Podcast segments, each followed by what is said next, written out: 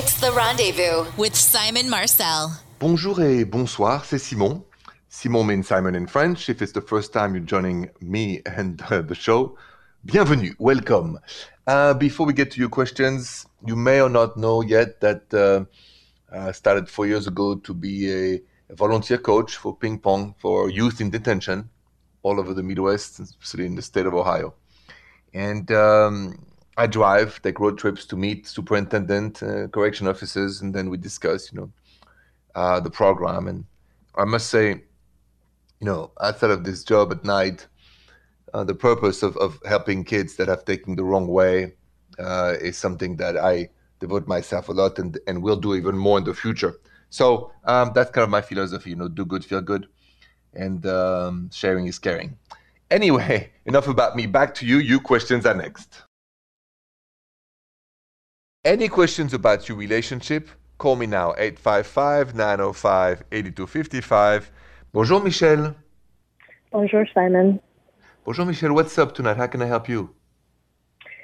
So I have a question in regards to like ghosting. I dated somebody for almost a year, and he has recently ghosted, just disappeared. So you haven't heard from him at all? No, but oddly enough, he drives by my house often. So you were dating somebody for 11 months, and then out of the blue, the guy ghosted you, disappeared on you. Yes. How did that make you feel? Terrible. like uh, confused, and I don't understand it. Uh, yeah, it's. Uh, was there a fight before that? Was there an argument? Was there something like really? No, heavy. Very, very well. something is is strange. So you never reached out to that after yeah. you re- did you reach out to him? I'm stubborn. I haven't. No. And he hasn't either. No. Okay. Well, listen. Uh, there's nothing you can do. It's too late right now. Um, all you can do is keep your distance, and you don't want to be anyway. You don't want to be with a guy who ghosted you. So I'm sure you don't want to go back to somebody who hurts you feeling like this and acting like that. So. Right you know, I think the best is to to move on and um, and and uh, you know, some people we just can't explain why. And I'm not a shrink. All I know is when somebody goes, you have to ghost back. That's what you got to do. So he ghost on you, uh-huh. you ghost on him. Okay. All right. So that's my yeah. advice. Avoid any contact now. It's too late. And um, whatever his reason is, this guy is a jerk. You don't ghost on people unless you're afraid of yeah, them. It's very so. weird. He like I was leaving for work um, the other day, and when I'm pulling out of my driveway, I saw him right there. So he's in the driveway. No, he was outside of my driveway. I live on like a fairly busy area, and I saw yeah. him in his car. And he kind of threw his arm up to like make it so I couldn't see his face, but I saw it. So I don't know. So weird, well, but he doesn't have yeah. uh, doesn't have the guts to say anything. So, and I'm too proud to. Good. No, listen, I admire your, your strategy of the distance. All right, sorry that happened, Michelle. Good luck to you and stay strong. Thank you. Coming up, I want to discuss the matter of, of ghosting in depth next. So, and it's a shame. Michelle, my last caller, dates a guy for a long time, and the guy decides to ghost on her like out of the blue, no explanation, even though he drives by her house but hides his face. Not good. So let's start by this. Do you believe there is a situation in which you are authorized morally to ghost? I can see a few reasons. When you are afraid, physically for your life, or um, and you have to hide, hide, hundred percent, of course. With so all the crazy people out there, sometimes you have to. Option number two is because you repeated yourself, and the person doesn't want to admit that. You repeated yourself over and over about why you want to break up and you've had enough explanation. That explains. But finally, what does it do to the partner when you ghost? Let's let, us let us talk about that. I want to share a personal experience. Next. So, have you ever been ghosted on? I have. I have never ghosted on anyone, for the record. Men have made mistakes mistakes I'm ashamed of, mistakes I'm embarrassed about, mistakes of the youth, mistakes of selfishness. But ghosting is no, I like to have a last conversation. So But what happens when somebody ghosted me? I think one of the biggest frustration is to have this the situation of you don't know why. Uh, I, I prefer to hear just it's over, all right. But the ghosting, unless you you are afraid for your life or afraid for your physical well-being or mentally well-being, it creates a major problem the person who's being ghosted on. So be careful not to play with that, and it's better to speak out. So keep that in mind because I think there's a lot of that by fear, by lack of wanting to explain, or just simply because it's you know it's obviously it's it's easy to do. You just disappear. But I've been the one receiving on the receiving end of that, and it's not pleasant. So I think ghosting should be only in case of for your own safety, psychologically or physically. You call that next. Bonjour, Lindsay. Bonjour, Simon. Bonjour, Lindsay. What's going on? How can I help you tonight? I've been with my partner for about eight years, and mm-hmm. I am wondering how to get him to be a little more intimate with me. What do you mean by that? I just feel like we used to be a lot closer uh, in the bedroom, and I feel like now, you know, we're still close. We just don't have that kind of spark. You mean for the ooh la la? For the ooh la la, yes. Famous ooh la la. When was the last time you had some wonderful, wild, and savage ooh la la with him? Oh, wow. I don't even remember. You don't remember? No. Oh, that's not good. So, what is it that, okay, let's talk about you. When you think about you, partner, and ooh la la, give me exactly how does that make you feel right now? I feel butterflies, that's for sure. And and he is like what?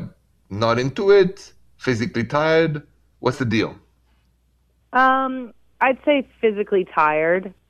Wait a minute. The guy is not in the mood at all, ever. No. All right. How long have you been with him? Uh, like eight years. All right. And uh, can you imagine the rest of your life with no ooh la la whatsoever and staying with him? no. Mm-hmm. So then the question is either you talk to him and you say, listen, this is not going well, and uh, we have to maybe see a couple of therapists. Or option B, we have to separate because I do not want to have a full life uh, with no passionate ooh la la for the rest of my life.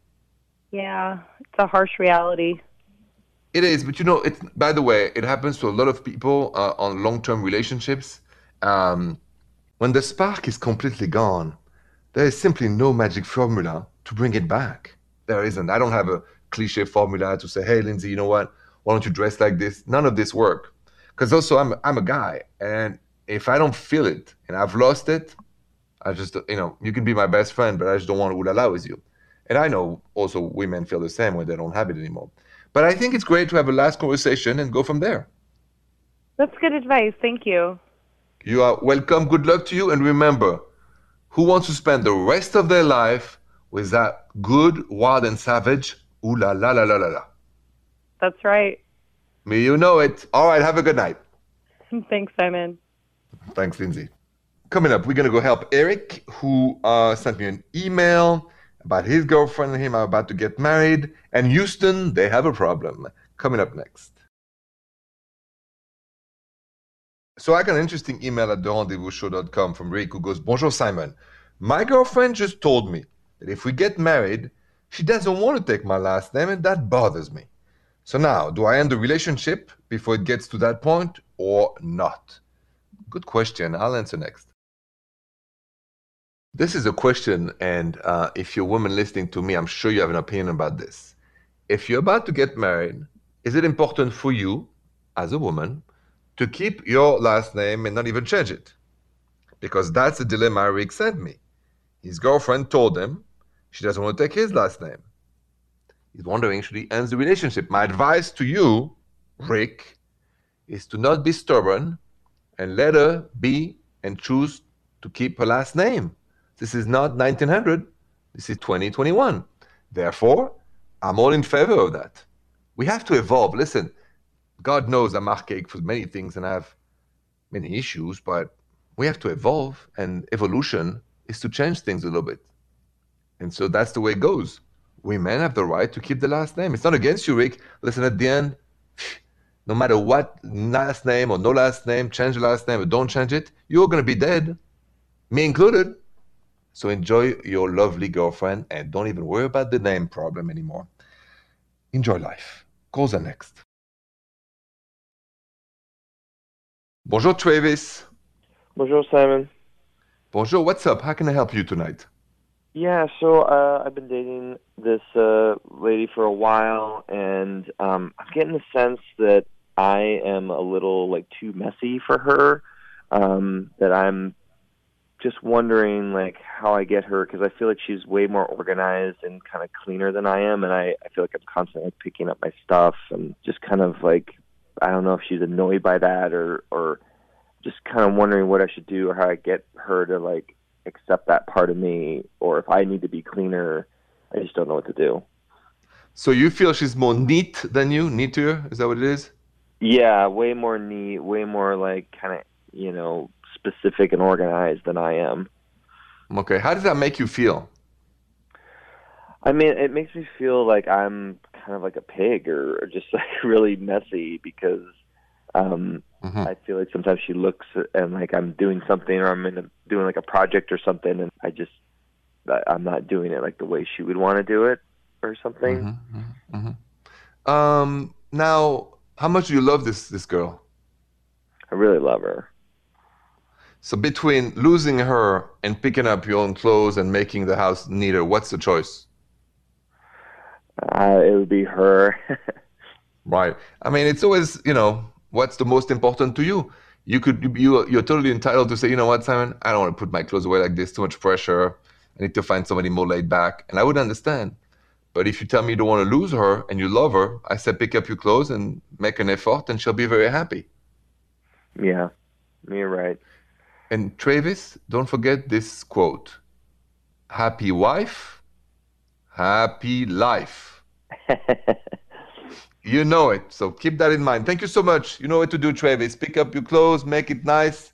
She will make your life delightful. Thank you so much, Simon. You got it. You have a good night. Bye bye. Bye. Coming up, we're going to try to help Amanda, who left me a voicemail. That's next. So, Amanda left me a voicemail with a question. Take a listen. Bonjour, Simon. This is Amanda.